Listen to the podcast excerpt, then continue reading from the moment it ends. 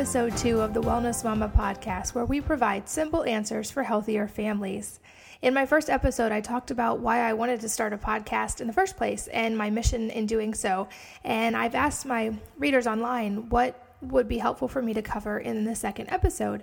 And uh, a lot of the feedback I got was that help in figuring out what actually it practically means to be on a real food diet and how to make that happen, especially on a budget. So that's what I'll be covering today. Um, just my most asked questions in dealing with real food. And it seems like real food is one of those terms that has a hundred meanings on the internet. For the most part, I think that all of the real food quote unquote definitions are an improvement over the standard American diet, certainly. But I also think it's important to define that term these days because it's used so often across the board. So for me, real food just simply means unprocessed, non modified foods and as close to their natural state as possible, with a focus on the most nutrient dense foods available, um, and obviously just doing the best we can with where we are in our state of life. So at our house, the bulk of our diet is made up of proteins like grass fed meats and pastured poultry, lots of vegetables. There's a hashtag online going around called More Vegetables Than a Vegetarian, and I think that's extremely important, especially when we're talking about green vegetables, and um, and, and that's an easy way to get extra nutrition in the diet. And then also things like fruits and healthy fats. And the great majority of the foods um, found in the grocery store these days are actually processed, and they don't really fall into that category because they have to go through quite a few steps to get into their current state. So we avoid these processed foods. Um, and for the most part, as a family, we also avoid grains just because most of them in today's society are very processed. Uh, I think of it as turning the old food pyramid on its head. So rather than structuring every meal around grains and starches with 6 to 11 servings, we start with proteins and healthy fats as the bulk of your calories. That doesn't mean they're going to be the bulk of the volume of your food. Vegetables should definitely fill that in. Um, but meats, healthy fats, vegetables, and fruits, and that everything else is peripheral to those. So, with five kids, I found that focusing on extremely nutrient dense foods is the only way to keep my kids from being constantly hungry when they're growing. A lot of people avoid fats because they contain more calories per gram. Um, and I'm big on eating lots of sources of healthy fats because when you look at uh, food as a fuel and not as a pleasure and not as just calories, but when you look at the fact that what we eat is meant to fuel our bodies, it's a good thing that fat has more calories. Protein and carbohydrates both have 4 calories per gram on average, while fat has 9 calories per gram. So, if you're thinking of food in terms of fuel, since calories are in essence a fuel for the body, fats are like a high octane fuel um, from consuming 10 grams of fat, you get almost double or more than double the energy, meaning calories, as if you consumed 10 grams of carbs. So, this would be like choosing between two different types of gas at a gas station. If one gave you 9 miles per gallon and one gave you 4 miles per gallon, the choice is pretty logical. I definitely, um, to clarify, I don't subscribe to the philosophy of cutting calories or cutting fat or carbs for that matter, but I think it's really important to shift to thinking of food as a source of fuel first and as a source of nourishment rather than th- thinking of um, strictly what has the fewest calories so we can eat the most of it. Um, so, in other words, we should be focusing on consuming enough nutrients from food each day that by the time we've gotten all the beneficial foods um, that we're trying to consume, we shouldn't have to worry about calories, since these types of foods are naturally very filling and satisfying. So, at our house, for simplicity and budget, I have a basic food outline of what a normal day looks like, and we meal plan all the time to save both time and money. Um, the time being a big one because uh, life with any number of kids is just a very busy thing. So, um, the time is is extremely important to me. So for us, breakfast is almost always some form of protein, either eggs or leftover protein. Um, so that might be something like omelets or quiches or just a leftover stir fry. Um, occasionally, we'll make a smoothie with additional protein and, and healthy fats added in if we're really in a hurry. Uh, lunch is almost always leftovers or a big, huge salad topped with leftover meat, nuts, veggies, fruits, etc. Um, I have a whole meal plan rotation. But dinner is usually a meat and veggie stir fry of some kind, or a casserole, or um, in our house, often a new recipe I'm testing for the blog. But I make sure that the kids, especially, and me if I'm nursing or pregnant, that get a lot of extra healthy fats from coconut oil, grass fed butter, um, and then things like bone broth, which are a different kind of healthy fat, um, and also have amino acids and minerals and so many important things. And that we consume things like cultured foods, which are um, a good source of lactobacillus bacteria and, and all kinds of nutrients. So we really had to focus on those when we were working to reverse an allergy in one of our children uh, when he was on the GAPS diet, which refers to the book Gut and Psychology Syndrome by Dr. Campbell McBride, if anyone hasn't read it. And we've stuck with this way of eating for the most part because we really do feel better when we include those foods. So I really encourage anyone who's new to this way of eating um, to really. I, I, remember how bad the learning curve was when we started, and it's been a long journey for me. Um, but I think that having a routine and a plan has made an extreme difference for us. Um, and it isn't that much more time consuming or expensive if you are very careful about your planning. So that was one encouragement I would definitely um, give to everyone. Because uh, another question I get often is, what foods do you prioritize when the budget is tight? And we've certainly been there many times um, in our life as a family, and there are certainly months when the budget is really tight. So, um, one thing I would say is that health food is definitely a top priority in our budget, especially because we've seen how this reduces our bills in other ways. It's reduced our medical bills, we don't get sick as often, um, but also that any extras, including supplements, are the first to go when the budget requires it. So, there are some supplements that I that our family takes regularly, but my philosophy is that diet diet must be optimized first because the best supplements in the world cannot fix a bad diet. So um, when when budget allows, we focus on quality meats and proteins as a top priority because conventional meats have the potential to contain the most toxins. And we found a local farmer who raises grass-fed meat, and we found that by buying our meats from him in bulk, it's comparable to buying conventional meats at the grocery store. And the other advantage is that we get all of the parts of an animal, including the organs and the bones. So we usually um, will buy a quarter of a cow with other families. And most of the time, the other families are happy to let us have the organs because they don't want them. So we sometimes end up with more organs and bones. Um, and the, the organs are like nature's multivitamin. Um, my hu- husband and, and, sometimes the kids aren't ecstatic about eating them yet. So I usually just have the butcher grind these into the meat itself, and we don't even taste them, but we get the extra nutrients. Um, even if we don't get the bones, I have found that most farmers markets sell uh, beef bones for literally pennies a pound because they often go to waste or just get turned into dog bones. So I keep these frozen, the, the bones, and defrost them as I need so that I have a steady supply of bone broth. Um, bone broth is one of those amazing superfoods that you can make at home for pennies because it's so nutrient dense. And we're always on the go. So if I don't have time for a full meal, I can just add some leftovers to a cup of bone broth and drink it. Um, eggs are another thing we prioritize since comparatively they're very high nutrient for their cost. And at a lot of places, it's good. It's um that you can find a good local source of eggs that's cheaper, and then you're also supporting the local economy. And as a side note, that's kind of funny because I love eggs. Um, I've recently discovered that with my own Hashimoto's, I have to avoid eggs right now. And I'm realizing how much of an amazing protein source that was and how much I miss it. So when our budget's tight, I don't um, don't freak out at all if I can't buy all organic produce, since there's sometimes limited access where we live anyway, um, especially if the farmers markets are not open. So hopefully there are good prices at the farmers market and we can just cook seasonal foods. But if not, I just buy the best that I can with our budget.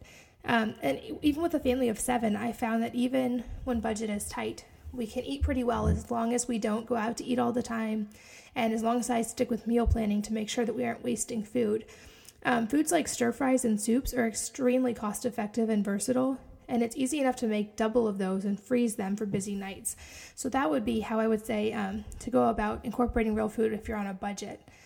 Um, a variation of a question I get a lot is well, is this safe for pregnancy or nursing, or what, is there anything different I should do when I'm pregnant or nursing? And um, I've definitely spent a good deal of my time there recently, so I feel like I've got some firsthand experience. Um, certainly, pregnancy and nursing are, are an extra demand on the body, and especially during pregnancy, an entire the, the child's entire body is being formed. So for me, I'm very careful to focus on nutrient dense foods when I'm pregnant. And I've also found that I have the easiest pregn- pregnancies when I have focused on nutrient dense foods before and during pregnancy. And of course, the best time to begin a healthy pregnancy regimen is before conception because then all of the cells um, that your body has are optimized for that pregnancy. So, having a strong nutritional system in place can actually increase your odds of a healthy conception. And there's a lot of studies showing the impact of nutrient levels on uh, fertility and everything else, but it also helps you to handle the transitions of early pregnancy without the discomfort. And ensuring optimal nutrition during pregnancy is one of the best gifts you can give your baby.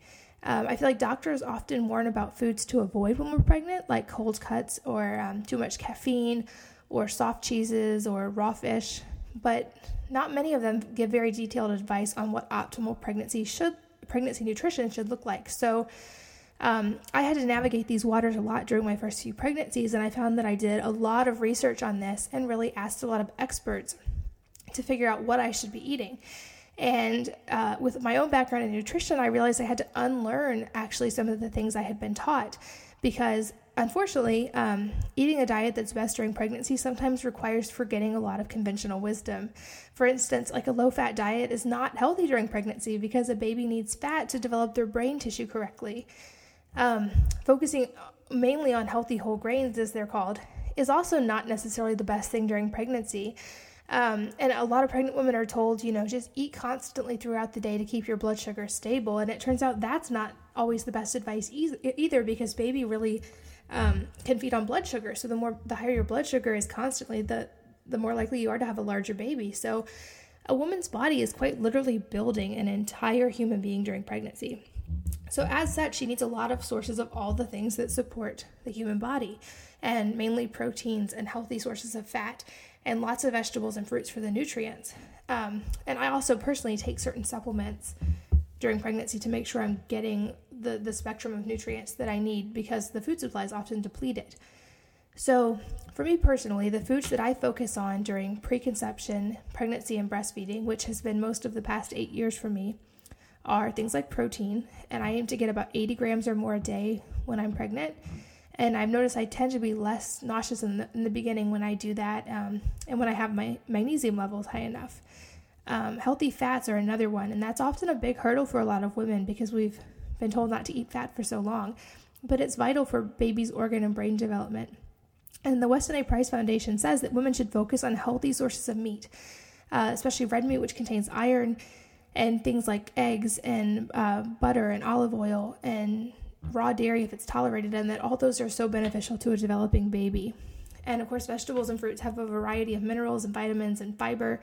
And eating a varied diet, especially green leafy vegetables, can also help raise vitamin K levels. And I think that this um, is really important because it improves the uh, the clotting factors in, in, a woman's blood, so that before she delivers, she uh, is at less risk for a hemorrhage. And then, not a food, but something important during pregnancy, is to drink enough filtered water because a woman's blood supply actually increases during pregnancy. Um, her blood volume increases quite a bit.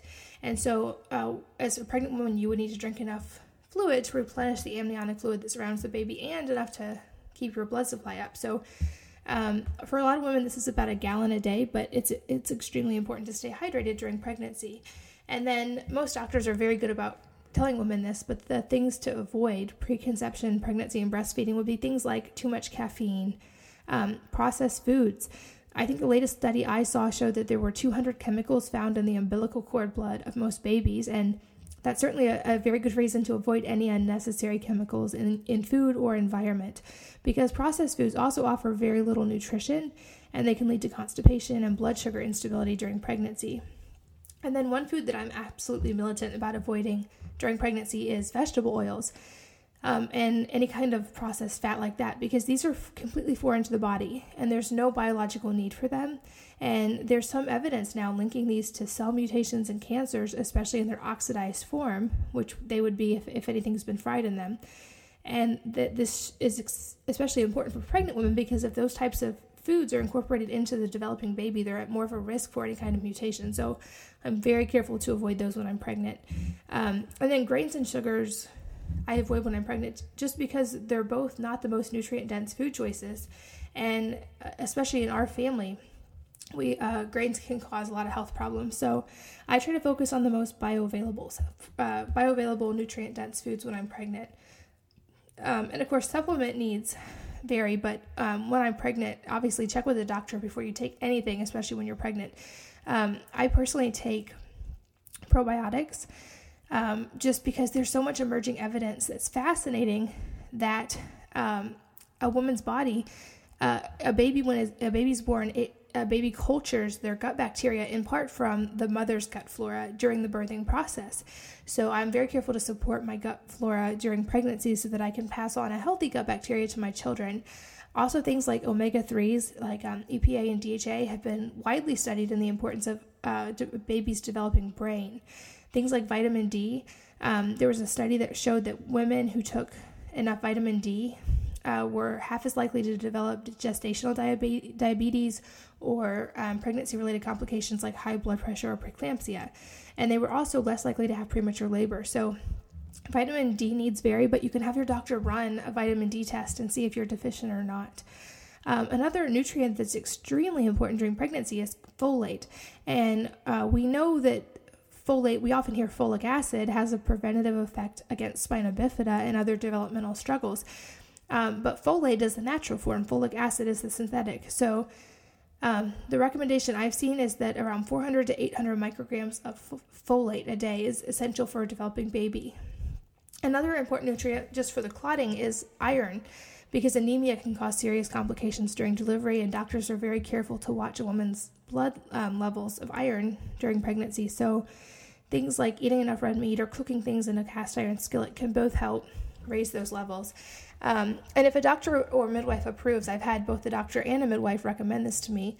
But I make a tea that I drink in the end of pregnancy that includes red raspberry leaf, which is said to be toning to the uterus, um, nettle leaf, alfalfa leaf, and then a little bit of peppermint leaf just for the taste. And I brew that and keep it cold in my fridge so that I can just drink it whenever I am thirsty and not have to be in the mood for hot tea. Um, so, in general, just to give a summary, the, the mental checklist that I keep in my head during pregnancy is to include things like my vitamins, um, gelatin from bone broth, magnesium, vitamin C, vitamin D, and the omega 3s. And then make sure I get enough beneficial fats from sources like butter and coconut oil, enough protein, usually about 80 grams, and then I eat liver once a week during pregnancy for the fat soluble vitamins. And they talk about this in depth, or Dr. Kate Shanahan does in the book Deep Nutrition, uh, which is a fascinating book, but it really delves in the importance of organ meats, especially during preconception and pregnancy. So I would recommend that book to anyone who's considering pregnancy. Um, also, the fermented foods to boost gut bacteria. Um, I use a lot of lacto fermented foods. I make homemade, homemade sauerkraut, beet kvass, uh, fermented, all kinds of fermented vegetables, water kefir, um, coconut yogurt, all kinds of fermented foods just to keep my, my gut bacteria optimal. A few cups of bone broth every day, uh, tons of fresh and cooked fruits and vegetables. And then another important thing that seems very logical, but just not to try to diet during pregnancy because that's a time when you need to focus on high nutrition and not deprivation so that your baby has what a baby needs to grow. Um, and the follow up question I get, usually to the pregnancy question, is well, what about the kids? Are there specific foods that you feed your kids um, or really focus on with the kids? And my theory is that the younger the child, the more important the, the nutrient dense foods are, since children are still building their lifelong nutritional foundation. And books like Nutrition and Physical Degeneration by Weston A. Price and I mentioned Deep Nutrition by Dr. Catherine Shanahan talk about the importance of high nutrient foods before, during, and after pregnancy and while children are young and how that literally impacts every aspect of health. Um, one particular thing that they mention is the relationship of nutrition to oral health and even face and jaw structure, which I find so fascinating. Um, my husband and I both had braces, so I'm hoping that with optimal nutrition, our kids can avoid this. And healthy fats and fat soluble vitamins and foods like gelatin seem especially important for this particular purpose. Um, conventional wisdom says that we should limit our intake and our children's intake of saturated fats and give them quote unquote healthy fats like vegetable oil. Um, but we're seeing kids as young as nine years old getting heart disease now, and it seems like it's direly important that we really do figure out what is causing these problems. Um, so it, you see this recommendation to avoid saturated fat a lot, but the problem is the research isn't supporting that, and limiting saturated fats, especially in kids, can sometimes do more harm than good. Um, personally, I don't let my ki- children consume any kinds of processed fats, like I mentioned, vegetable oils or margarine. And I don't eat them myself either because I've talked about this in depth, but these are chemically created fats that oxidize quickly with air or light, and they have no place in the human body because anything beneficial you can get from them at all, which is little, uh, you can get in higher amounts from other foods. So we focus on um, getting fats from things like cold pressed olive oil if we're going to be using it cool, or for cooking, things like raw organic butter or ghee, coconut oil, um, grass fed tallow or lard, that kind of thing. So it's absolutely important to get any saturated fat from healthy sources. Uh, but we also need to realize that for kids, fats aren't always the enemy. They are important for developing brains and bodies. And they also help keep kids satisfied after meals and are important for hormone function and for supporting, like I said, brain health. So our children eat the same meal, meals that we do, but I try to make sure that I add even more nutrient dense foods to their meals if I can. Um, and since we only have healthy foods available for them, they can ask for as much as they want and follow their natural hunger cues because all that's available is healthy to them. So, in a given meal, I might have one child who eats multiple servings of protein if maybe they're growing and need more protein, while another one just wants a ton of sauerkraut, or another child may just want broccoli with butter. And it's been amazing to see how intuitive kids are with their bodies and what they actually need when they're fed a healthy diet. And we also make sure to avoid processed foods and sugars and food dyes, especially at home. Uh, there are just so many nutrient dense foods and drinks that children can consume that it just seems like a waste to let them consume processed foods when they don't really offer any benefit anyway. So I'll make um, chewable vitamins for the children with grass fed gelatin and pureed fruit and sneak in some extra nutrients. Or occasionally we'll make chocolate out of coconut oil or probiotic marshmallows. So if we're going to consume any treats, I try to boost their nutrition as well. And what's fascinating, at least for our family, is that as I've learned more about the importance of this kind of nutrition for children, it's visible in the children. Our oldest had some demineralization on his teeth when he was younger, and we've been able to actively reverse that. And the oldest two are the only ones who have ever gotten seriously ill at all. Um, our younger children, who I have been on a more nutrient dense diet during their pregnancies, have naturally darker skin and they tan incredibly well. And I'm Irish, so this isn't necessarily genetic. Uh, they're also just very muscular and athletic, and they've all crawled and walked very early. So I think um, I've mentioned the probiotic rich foods and how important that is for children. And unfortunately, um, our third son was born via C section. And so this was an area that I researched a lot. And I found that when a child's born via, via C section, they don't have the same opportunity for their gut bacteria to culture in the natural process of birth.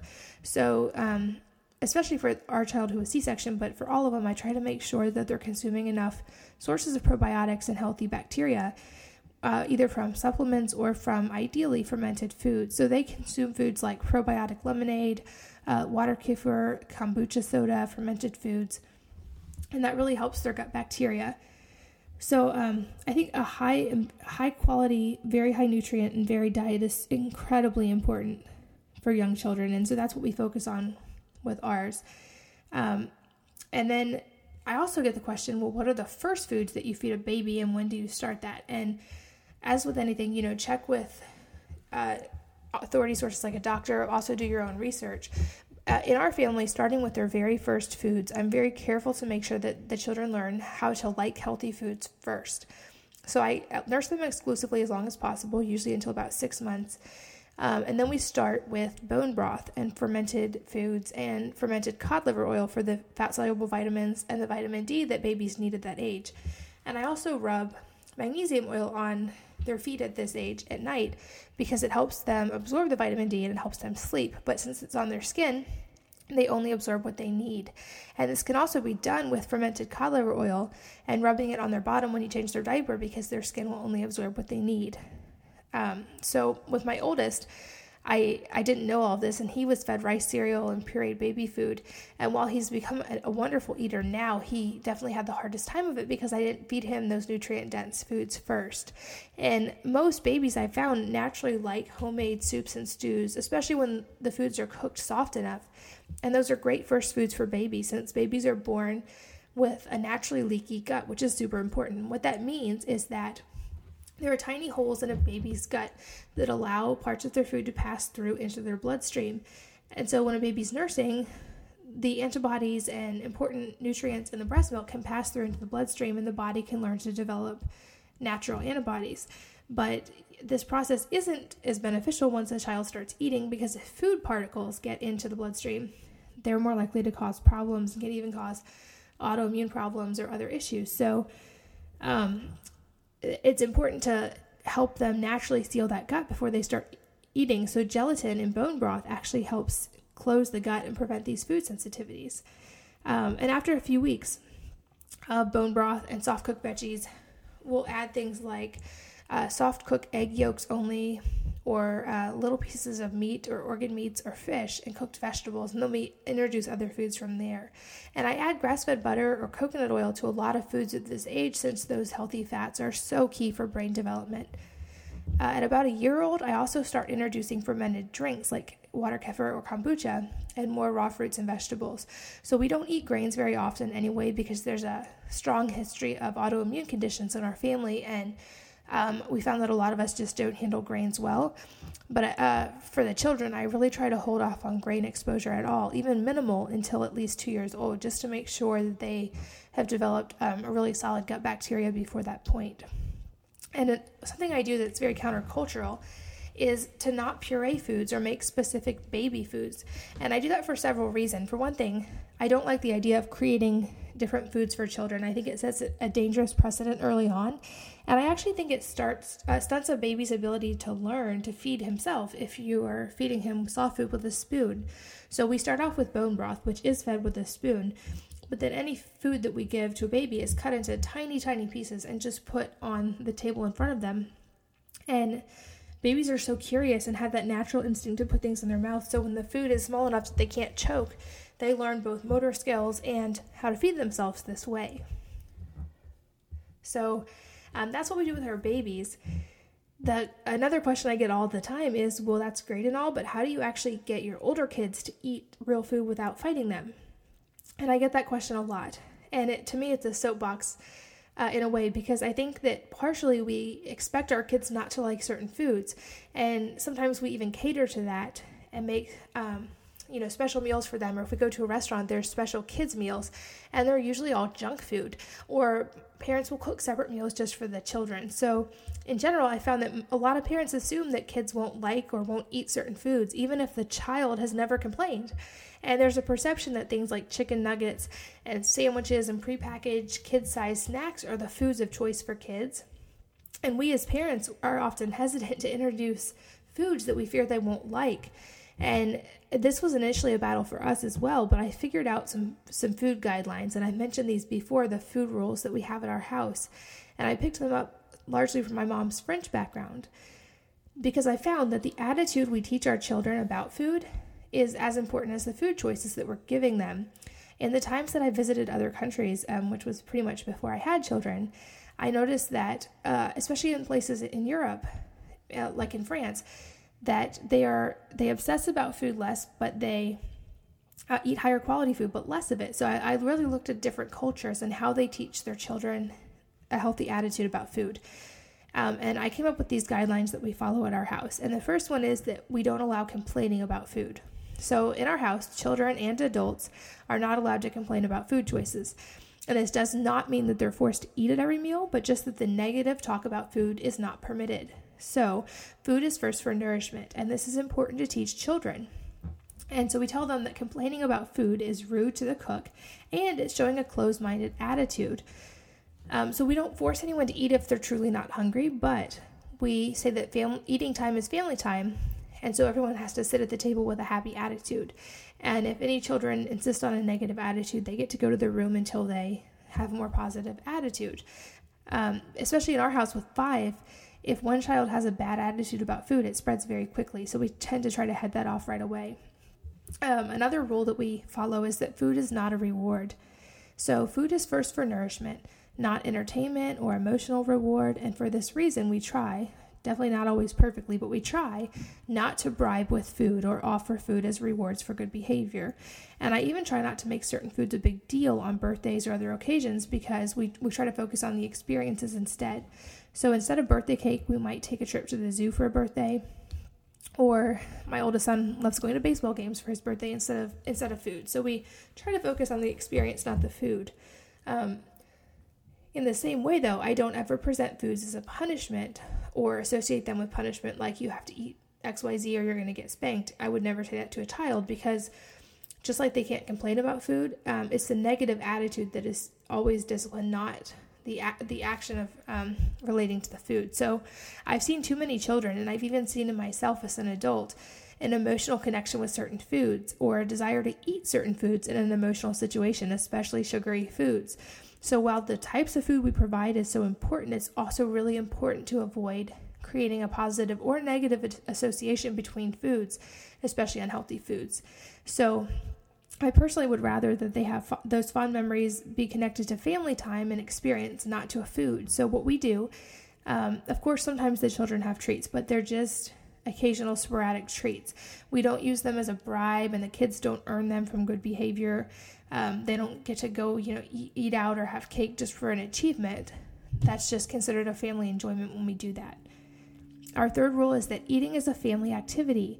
And I think that the trend of eating on the go all the time and eating by ourselves while watching TV, it's contributed to the negative attitudes children have about food. So for this reason, we make a sincere effort that meals, especially breakfast and dinner, are as a family whenever possible and to make that an enjoyable bonding time. And the advantages are that meal times hopefully will provide time for conversation and bonding with our children, but that because of the conversation and the bonding, um, everyone eats more slowly and more mindfully also.